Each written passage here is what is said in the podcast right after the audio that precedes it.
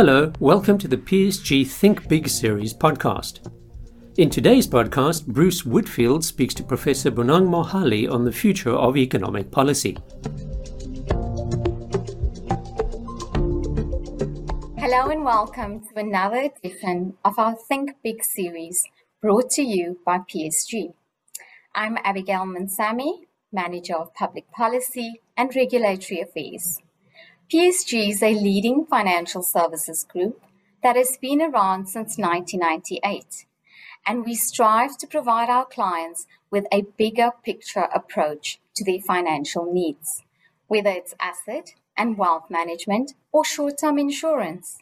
We have an extensive national footprint in South Africa and a presence in Namibia.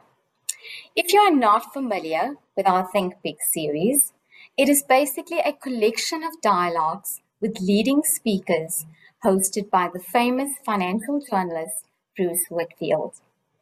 Our objective with this series is to bring you factual insights which may help you formulate your own opinion on some of our country's most pressing and topical issues. Our social media campaign is hashtag ThinkBigPSG. Remember, this series is free it's shareable and it's open to anyone. You do not need to be a PSG client to access the series. Very exciting in today's session, Bruce talks to a powerhouse and leadership guru, Professor Bonang Mohale himself. Where do I begin? Bonang is the Chancellor of the University of the Free State, Professor of Practice in the Johannesburg Business School, Chairman of the Bidvest Group Limited, and chairman of SPV.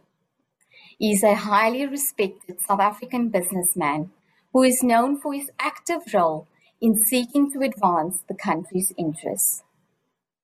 He is passionate about leadership, more so ethical leadership, transformation, people development, constructive collaboration, as well as integrity.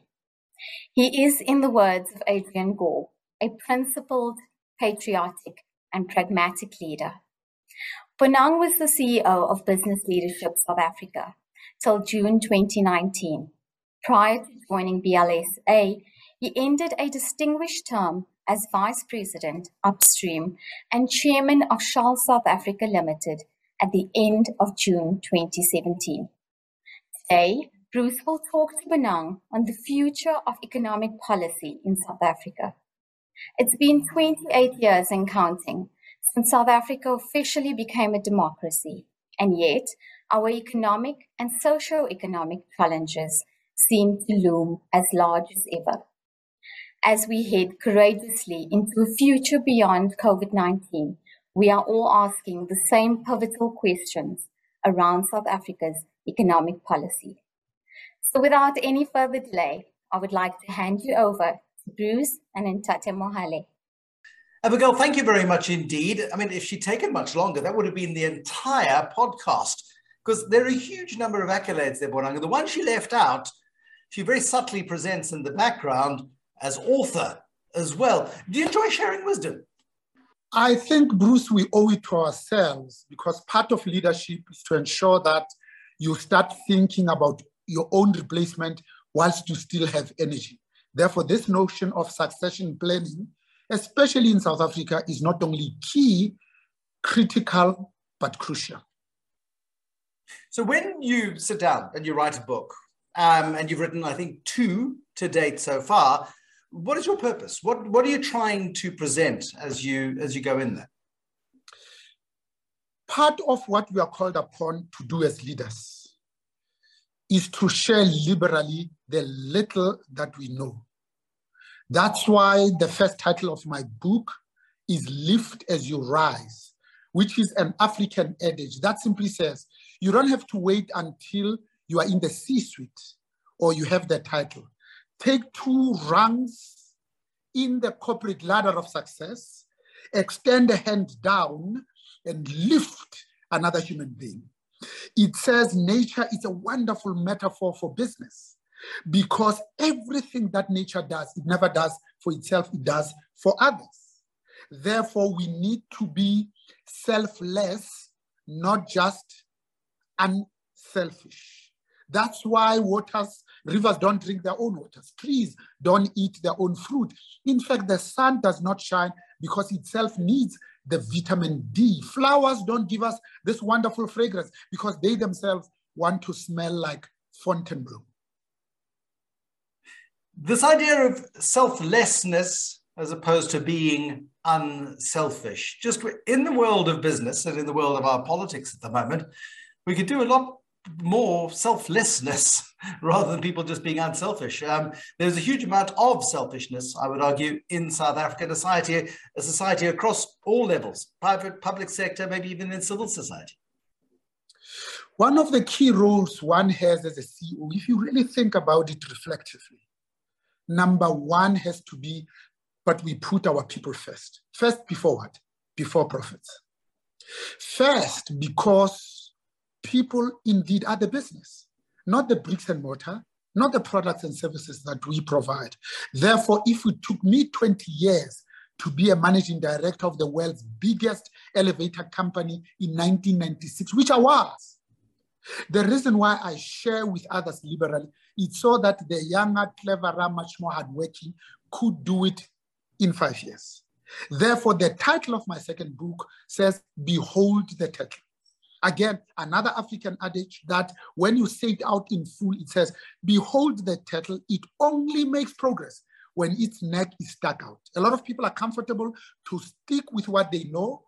They don't want to embarrass themselves by sharing.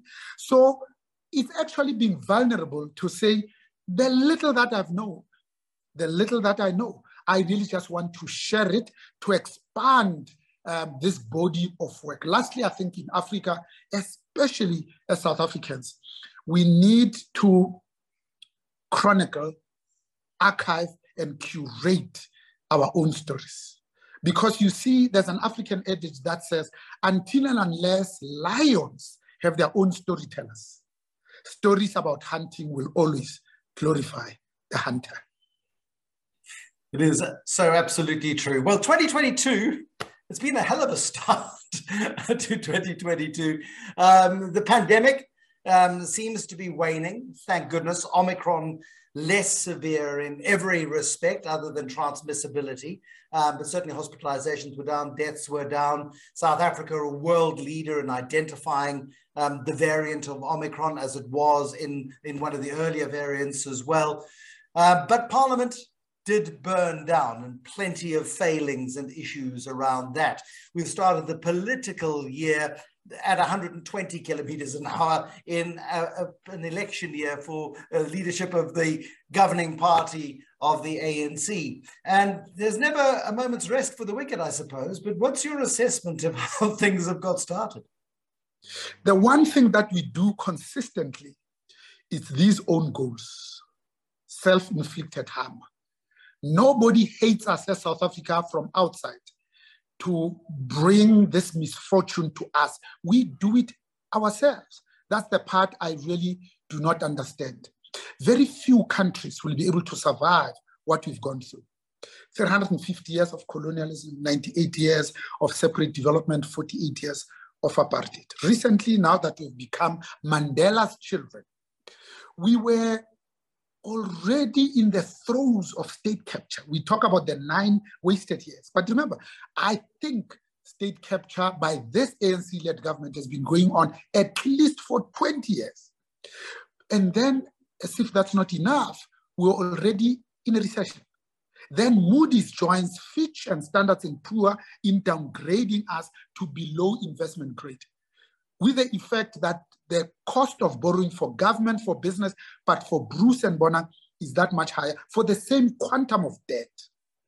So by the time the pandemic found us, we were prostate, phased down, and absolutely finished. When I started, I said very few countries can survive a single calamity. We've had four of them. As if that's not enough, Bruce, we then, in the throes of these four things that are hitting us from all sides, the two weeks in July of rampant looting, we do it on ourselves where we lose 50 billion rand of GDP. And then we go and take a sitting minister of defense hostage and a minister in the, pres- the, in the presidency and deputy. At the time that the world is saying, South Africa, give us regulatory certainty and policy stability. Now we ban many hospitals. Charlotte Maxeke is the last one. There was Rahima Moosa um, and Helen Joseph. But we ban a structure in KwaZulu Natal because we decided to put Thatch with 17 million rand that we get from the national lottery. And I don't know whether we forgot or we add the money that is supposed to bring these lightning poles to attract, like therefore it gets hit by lightning, even nature doesn't help. But you see the burning of parliament and national key point must concern all of us. Because the two weeks in July, not only were we collectively traumatized when those people that are mandated constitutionally to protect us at the moment of need stood by and did nothing. National Key Point says it needs to be under 24 7 surveillance. And here we are told an ordinary homeless person that walks in, we are told, been wandering around for 30 hours gets into the heart of this and bends it down. The preliminary report from the first responders, the firefighters, says this parliament did not comply with every single solitary one of the fire regulations, and it is their job to be the custodians of those, Bruce.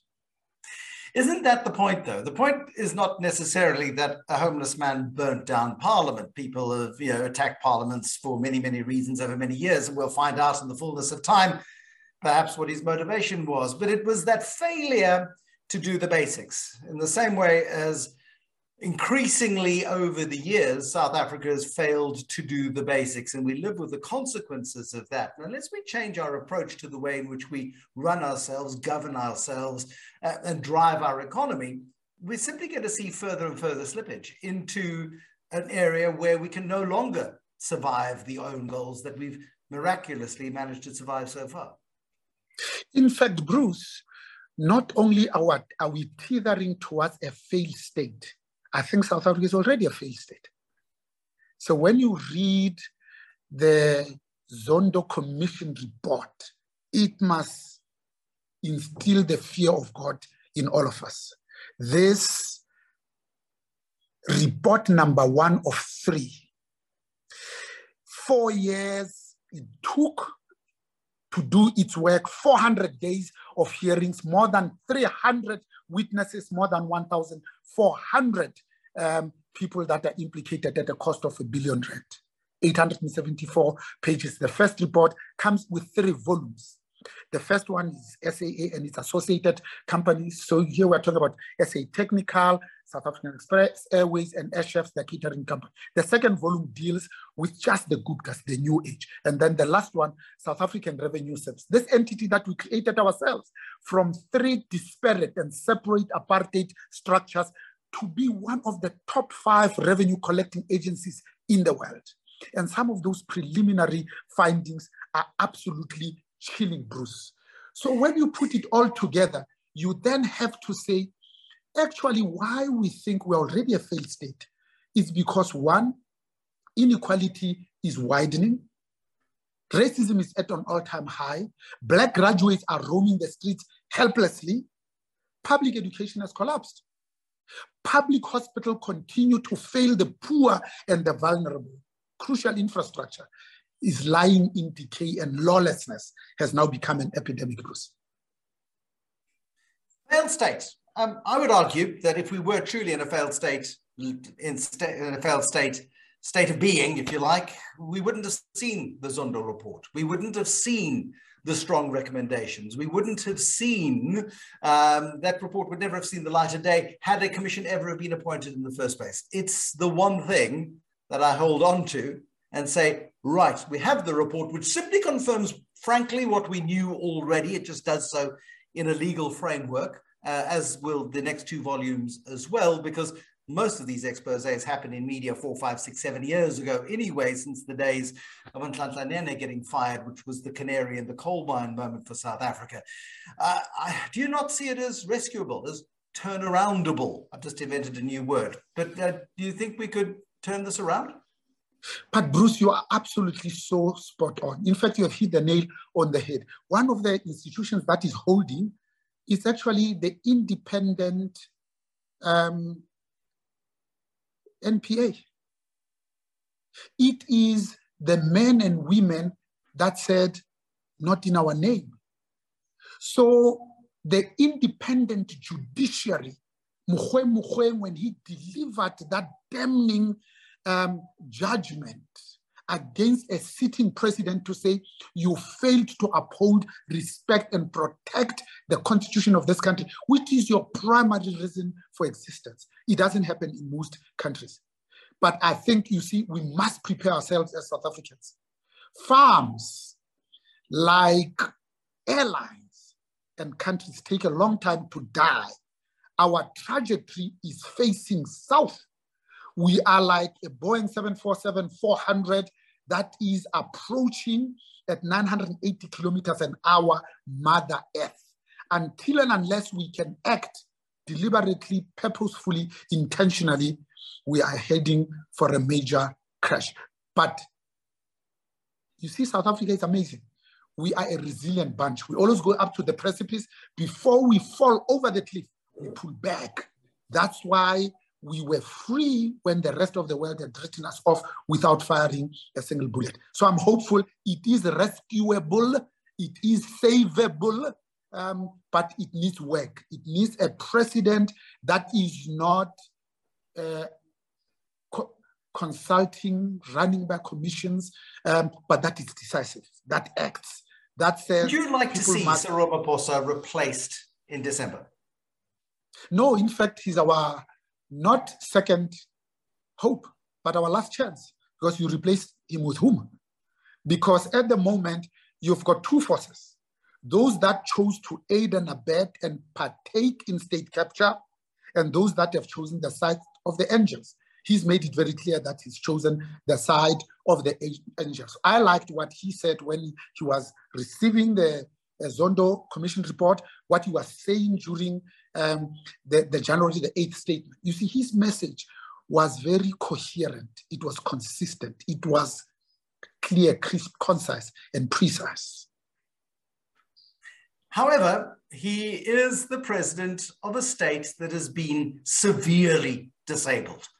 No leader in the world can operate a functional state without functional institutions. And too many of the institutions have been hollowed out. There's been a huge amount of focus on restoring SARS, and Edward Kieswetter has done a remarkable job in in getting rid of the, the, the worst of the rot within SARS and beginning a turnaround process. And he had the uplift, thank goodness, of higher commodity prices during 2021, which it enabled him to raise more taxes than perhaps he'd anticipated. So there was a little bit of good news on that front, but that doesn't last forever. Um, we've seen remarkable efforts at again trying to restore Eskom under Andre de Ruyter. We've seen remarkable efforts across many aspects of South Africa and South African society. What we're not seeing and what is frustrating a huge number of people is swift and severe action against the perpetrators not only of state capture, but the perpetrators of something as obvious and as blindingly easy to prosecute based on plenty of evidence in the public domain of the July uprising. Um, I mean, it's so, and, and it's that failing to hold to account that emboldens the crooks and makes the rest of us feel incredibly vulnerable. And thereby send a message that says, actually, crime pays because in South Africa, you've got an 80% chance of pulling a cash in transit and getting away with it. But you see, Bruce, a much more substantial issues that you allude to in your nice characterization of where we at as a people with great natural endowments is the, the language that Deputy Chief Justice Zondo uses when he says he had a few choice things to say about companies such as Nedbank, Standard Bank, PwC, and others. He then says government should re-examine all contracts with Bain and Company with a view to enable the NPA prosecution.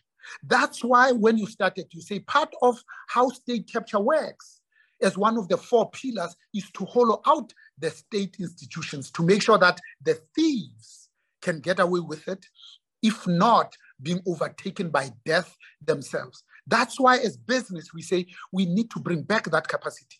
We need to put in the sweat equity, the people that will sit there with the NPA and say, let's prosecute this, not in 10 years, but in 12 months to send a message that says we are open for business. But also to put in the money, we're creating an integrity fund so that we can support the rewarding of whistleblowers. But we can support whistleblowers better by giving them employment. When these politicians say, you see, we'll make an example with you, that's what happens to people that open their big mouths. I think there's a piece that we have to do as a business to restore business's own reputation, integrity, and credibility, and thereby regain businesses' social license to operate. Because now we are all being tarred with this black brush.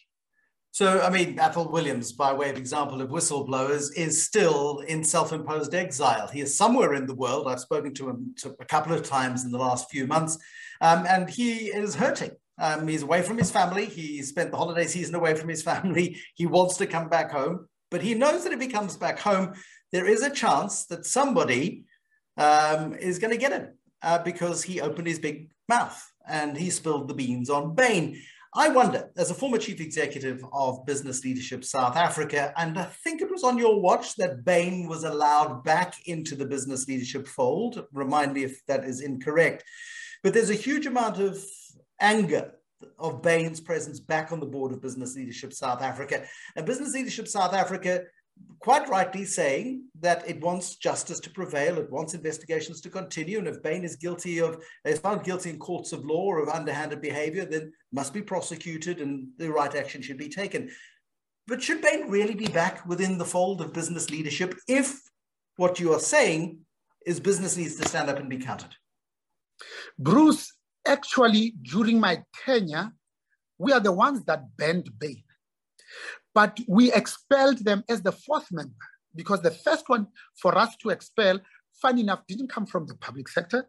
It came from the private sector in KPMG, followed by Transnet and then Eskom. So we, during my tenure, we were sending a clear and unequivocal message that says if you do things that you shouldn't be doing, then you are choosing not to be part of an organized and formal business. So Bain was only readmitted in April of last year. Six, okay, so after months, your time. After your yeah, time. six, seven months before um, the Zondo Commission was actually released, that we had worked so hard to agitate and orchestrate for. That's why, as Business Unity South Africa, we have said not only do we welcome, but we support, of course, the rewarding of whistleblowers, but we went further and said we also support their overarching recommendations that a national charter against corruption be adopted by all the social partners. That an independent public procurement anti-corruption agency that will include a council, inspectorate, litigation unit, tribunal, and even a court of appeal must be implemented. That's where we are. So we wrote to all our member organizations like BLSA to say, call your members that have been called upon to account to take you into your confidence as to what is it that they did to show remorse, to show that they are contrite. In fact, as I end, Bruce, we are saying unequivocally, you see, Bain must be charged, convicted, sentenced, and those executives must serve time together Would with you, all the other If business. you were chief executive of Business Leadership South Africa in April of 2021, have supported its re-inclusion into that structure? Or would you have suggested to them strongly um, that they should remain outside of the fold until a legal process is con- con- concluded? You see, Bruce, there are no more than four things that a CEO does. Number one is to look at your people. Number two is reputation management. Number three is HSSE. Last is stakeholder management. So EOH applied not once, but three times to be members of BLSA. Three times we said no, because part of what you do as a CEO is to have your ear to the ground and that intelligence and that market intelligence. We knew that they were bribing, stealing, and cheating. We, there's no way that we could have said yes. There was nothing in our constitution, in our memorandum of incorporation that said we can't allow them to be members. But because we had decided on three things number one, to root out and defeat state capture, number two, to protect the key state institutions against what? Against state capture. And then lastly, to position business as a national asset. We understood those three as our strategy and said our reputation will be absolutely sacrosanct. Thanks, Bruce. Haslam answered the question. I mean, I think you've implied the answer, but you haven't given the answer. Would you have moved to block Bain's readmission into business leadership in South Africa? I would have simply said to the council, whose approval it is to readmit a member, to say, we have waited for four years for the Zondo Commission. We are left with only six months. It's April. The initial scheduled date was October. Even if he's late, he gave it to us seven months later. Let's wait to see what Zondo is saying. And what Zondo is saying about Bain is not flattering. Should they be in business leadership South Africa? Yes or no? No. Should Nedbank be in business leadership South Africa? Until and unless they've done everything possible to clear their name, no. And PwC? No. I mean, anyone named in that Zondo report in an unflattering light should be, for the credibility of the business community, be stepping out and doing everything in their power, surely, to clear their names, or at least to put up those responsible within those organizations if they acted on their own. In fact, in this instance, even this ANC-led government is doing better than business because even though it took them long to implement the 54th elective conference at Nasrec, they said, if you are formally charged, you must step aside. And now they're implementing it.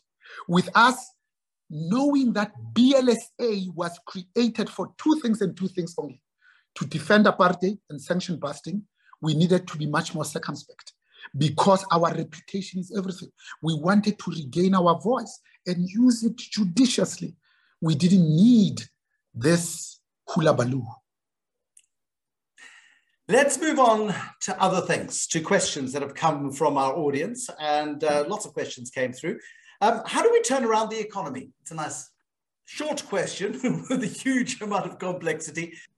Absolutely. So we don't need to do 25 things. We don't need a laundry list. We need to focus on no more than 10 for the entire term of a president and no more than five in this financial year. Number one on that list must be this notion of an inclusive socio-economic growth. Because if the economy is not growing, you might as well pack up and go.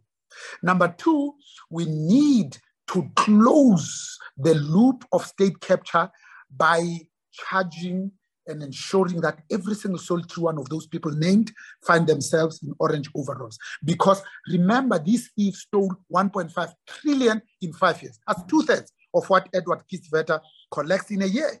If the nine wasted years, 200 billion going just to the two Zupta families on average a year, every year. Number three, the vaccine rollout. Because you see, the vaccine rollout was always about three things saving lives, preserving livelihoods.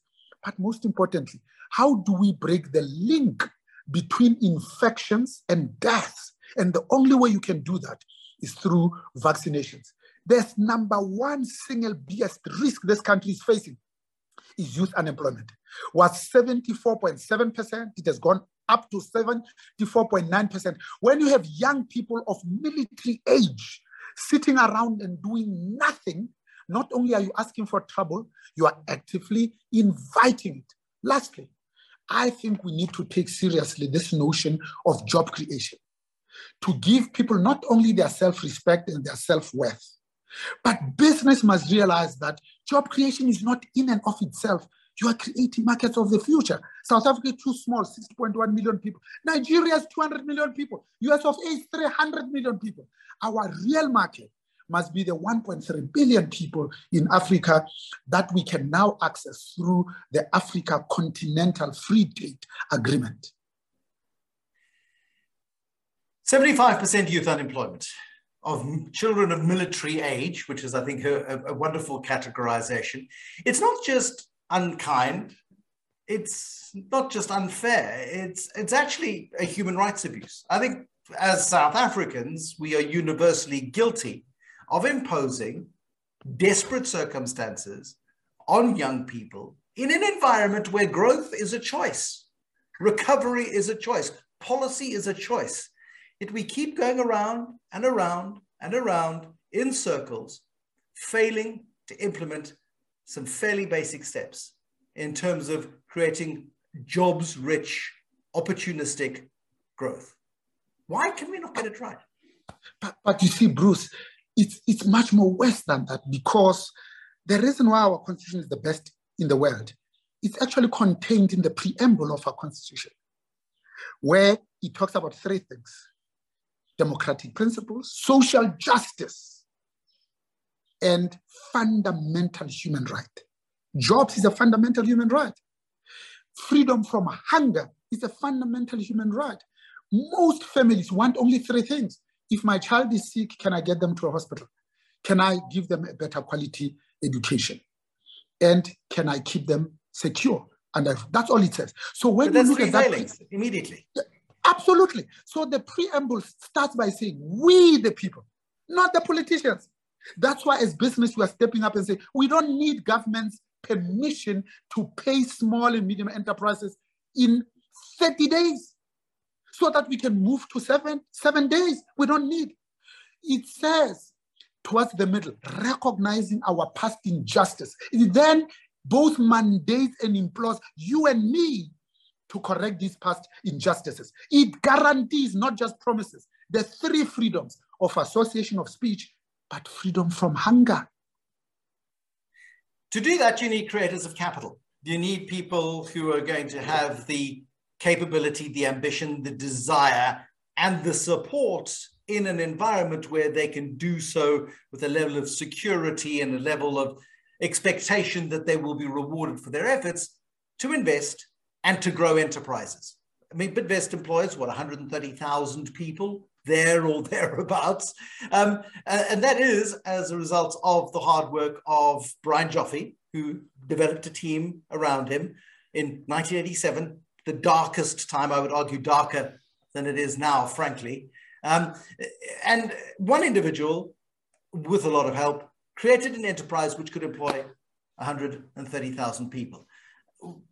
The Joffes, unfortunately, of this generation are losing faith and are packing their bags, and so many of them are taking those skills and those abilities to Canada, the United Kingdom, to Australia, and other parts of the world, and saying, you know what? Actually, I'm not wanted in my own country. I'm not appreciated in my own country. I'm going to take my skills elsewhere. I may not do as well as elsewhere, elsewhere. But you know what? At least I know I will be treated fairly and respected as a contributor to society, which in a lot of cases, many, many business leaders and business people with business opportunities or ideas simply aren't in South Africa. Sure, Bruce, you say the most profound things, and I could not agree with you more. And business is asking for simple things regulatory certainty and policy stability. It's not even asking to be respected. And yet, we see what happens when business steps up uh, to, uh, to, to, to the party. The vaccine rollout is a good example. We put in the initial money to be in the COVAX program round up the figures and say 250 million rand. We say we'll pay the first tranche. Government do pay the second tranche by the 15th of December. Business had to step in again on the 28th of December to pay the second and therefore 100%. That's why the, in the AU program, business has said, because we employ 16 and a half million people, government 2.3 million, with these vaccines, give them to us and then we'll make sure that we reach the target of 100,000 inoculated a day every day. Had we done that, it would have taken us 400 days or 13.3 months. You give them to Nompumelelo Mpumi Madisa, 135,000 people. Just 90 days should be able to do that. Same thing with Imperial. Give it to Adrian Gore, that's 2 million people. You give it to Roger Baxter of the uh, Minerals Council of South, that's 400,000 miners. Now we are struggling with the issue of access. Business was the one that says, you know, if you catch the people, the 17 million who are on social security, when they come to collect their pensions, have the vaccination stations there, would not be worrying about the issue of access. Let me conclude by saying the beauty about truly South African, proudly South African companies like Bidvest, its SMEs, its entrepreneurship, it's an enabling environment, it's an ease of doing business. It takes you two days to open a business in Singapore. It takes you three years to, to open a business in South Africa, 350,000 rand. It takes you $2 uh, to do that. So by the time we speak about 135,000 employees, the story is much bigger. Remember, we took all our food businesses that were mostly overseas, listed different, uh, differently as Bidcorp, and that's when we split the company in half. Mm. After that, Lindsay Ralph took over and he did an amazing piece of work. The first woman CEO in 32 years, Nompumelelo Thembekile Madisa, is now buying businesses in the UK and Ireland. That's why we have inched it up to 135,000 employees. But guess what? 50% of our profit now comes from the companies that we bought only from last December, PHS and Noonan uh, in both Ireland and the UK. But here's the last one that really makes me absolutely energized. You look at their performance, which is a public uh, issue now because they're listed entity. In 2021, the results are better than 2020. But no, 2020 we're in a pandemic. Now the results are better than pre-COVID, which is 2019. 2019. I mean, this is brilliance personified. It is brilliant, uh, but it's happening outside the country. Um, and and uh, I'm working on a project at the moment examining precisely this how South Africans are forced to globalize, are forced to go outside, one, to hedge themselves against South Africa risk, and two, um, because there just aren't the opportunities in South Africa, because the environment which we have created over the last quarter of a century, well, for the first part of the quarter of a century, the first half, say the first 10 or 12 years, there was great growth, there was great opportunity and massive investment. But the second half of this quarter century has led to a destruction of value. How do we stop young people, people, entrepreneurs, people who are choosing to go to the Netherlands to go and set up headquarters rather than do it at home simply because there is too much risk. How do we turn that tide? You, you're, so, you're so correct. So at 10 o'clock this morning, we met with the president of the country, Madam Cyril Ramaphosa, at NEDLAC to review the progress we have made in the economic reconstruction and recovery plan leadership team. And in our conversation with him, with labor, with civil society, and of course, government, we said we really need to rededicate ourselves to growing this economy because not only are we seeing an economic crisis, it has now become a social crisis. And we landed on just five things. Number one, we said we needed a social compact or a grand pact, as we call it, that says what is the role of labor under these extraordinary circumstances. We can't act like it's business as usual. And what is the responsibility of business? We landed on no more than just five things. We said, number one, we needed to ensure that we address those things that keep us awake at night, like corruption. Absolutely number one on that list. Number two, we said this organized corruption has now fomented itself into organized crime. Infrastructure investment that must be led by the private sector. Number three, we said we want to give the state capacity. Number four, we said to government, you see, this cadre develop deployment has to stop. Because if you're giving us your best candidate, we'd leave you alone. But you're giving us absolutely the worst. Pick up the best from the 60.1 million South Africans. Lastly, we said the issue of energy. You see the link between an accessible, reliable, predictable energy supply as a fourth means of production and growing economies is truly irrefutable. I look at the year 2022 and I see us bumbling rather than progressing. And I see us bumbling because we have a president who is a remarkably charming and nice man.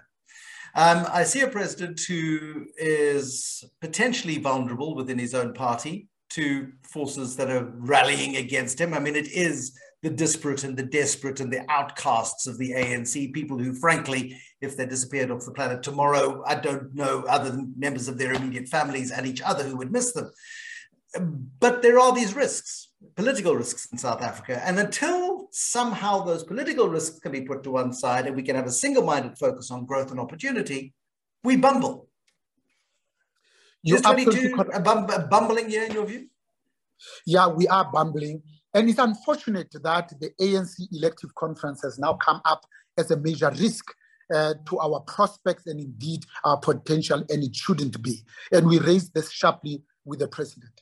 But you see, we didn't even talk about the other risks, like we spoke glibly around transformation, about law enforcement.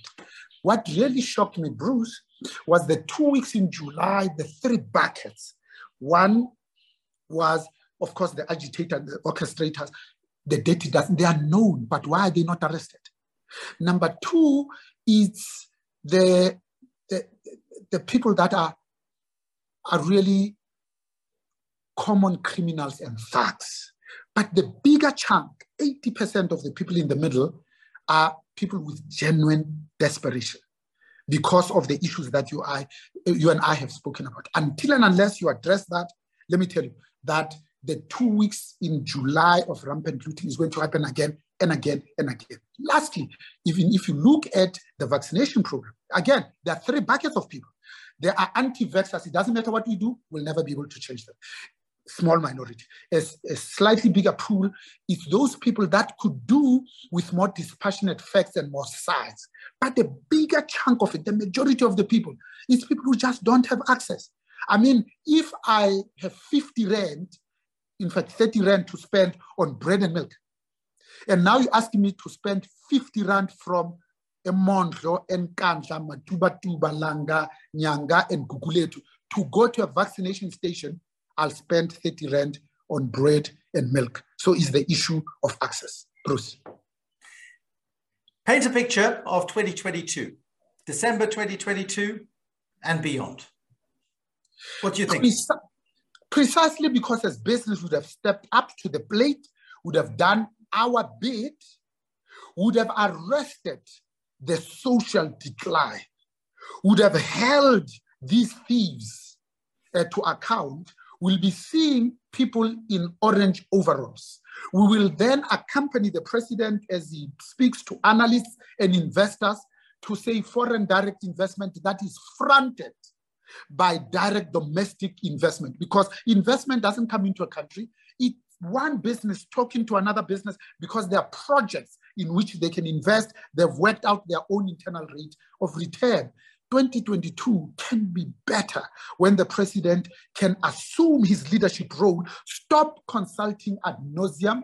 I think consultation is good. We confuse consultation with court determination. It's your job as the president, the job of a leader. It's not about being popular. Lastly, I think as South Africans would have reclaimed our streets where everybody feels safe and our women can walk to an ATM at 23.30 with their Maltese poodle to withdraw money because at the moment I can't even do that in Bedfordview at 12 noon driving because I know somebody's watching me between the ATM and my car, my money will be taken. This must be a country of laws, not a country of That is an aspiration. For many people, it seems like a pipe dream. What will lead to that being realized? Two things, Bruce. You know, the pandemic has taught us a number of things. The number one lesson is that when fisher women can't go out to sea, they repair their nets. What are we doing as South Africans to repair our nets to make sure that when the economy opens up and we can fly again, that we have placed ourselves and set ourselves up for success to be globally competitive. That's number one. We need to really be reflective about that. The second, we spoke about youth unemployment, but the message is simple. You see a village that does not embrace a young person, its youth will bend the village in order to feel its warmth. At the moment, many South Africans have nothing to lose. A person that has a house, even if it's an RDP house, They don't go around stealing things and destroying things that don't belong to them. Bruce? Mohale, thank you very much indeed. Lots of sage guidance, lots of wisdom, lots of aggravation, I think, deep bubbling inside you, but you control it well. lots of frustration at the slow progress of change. But thank you very much for sharing your perspectives with us here on PSG. Thank you very much. Humbled beyond words. Thank you. Thank you, Bruce and Ntate Bonang. Truly gripping stuff. So many takeaways for me. But against the background of all the bumbling that we find ourselves in, it seems that while government does have a critical role to play, so too do the other social partners, business, labor, and civil society Let's each do our part. It is important to remember that where there is disruption, there will also be recovery. We see then that during these uncertain times, our emotions can sometimes be our worst enemy. As 2022 unfolds, it is important that you partner with a skilled and trusted financial advisor to ensure you stay the course and that your financial plan is being implemented and on track. If you do have an advisor, I encourage you to engage with them. And if you don't, please do get in touch with us. We welcome your feedback, so please do communicate with us. And be sure to register for our next exciting speaker in the Think Big series. Cheers for now.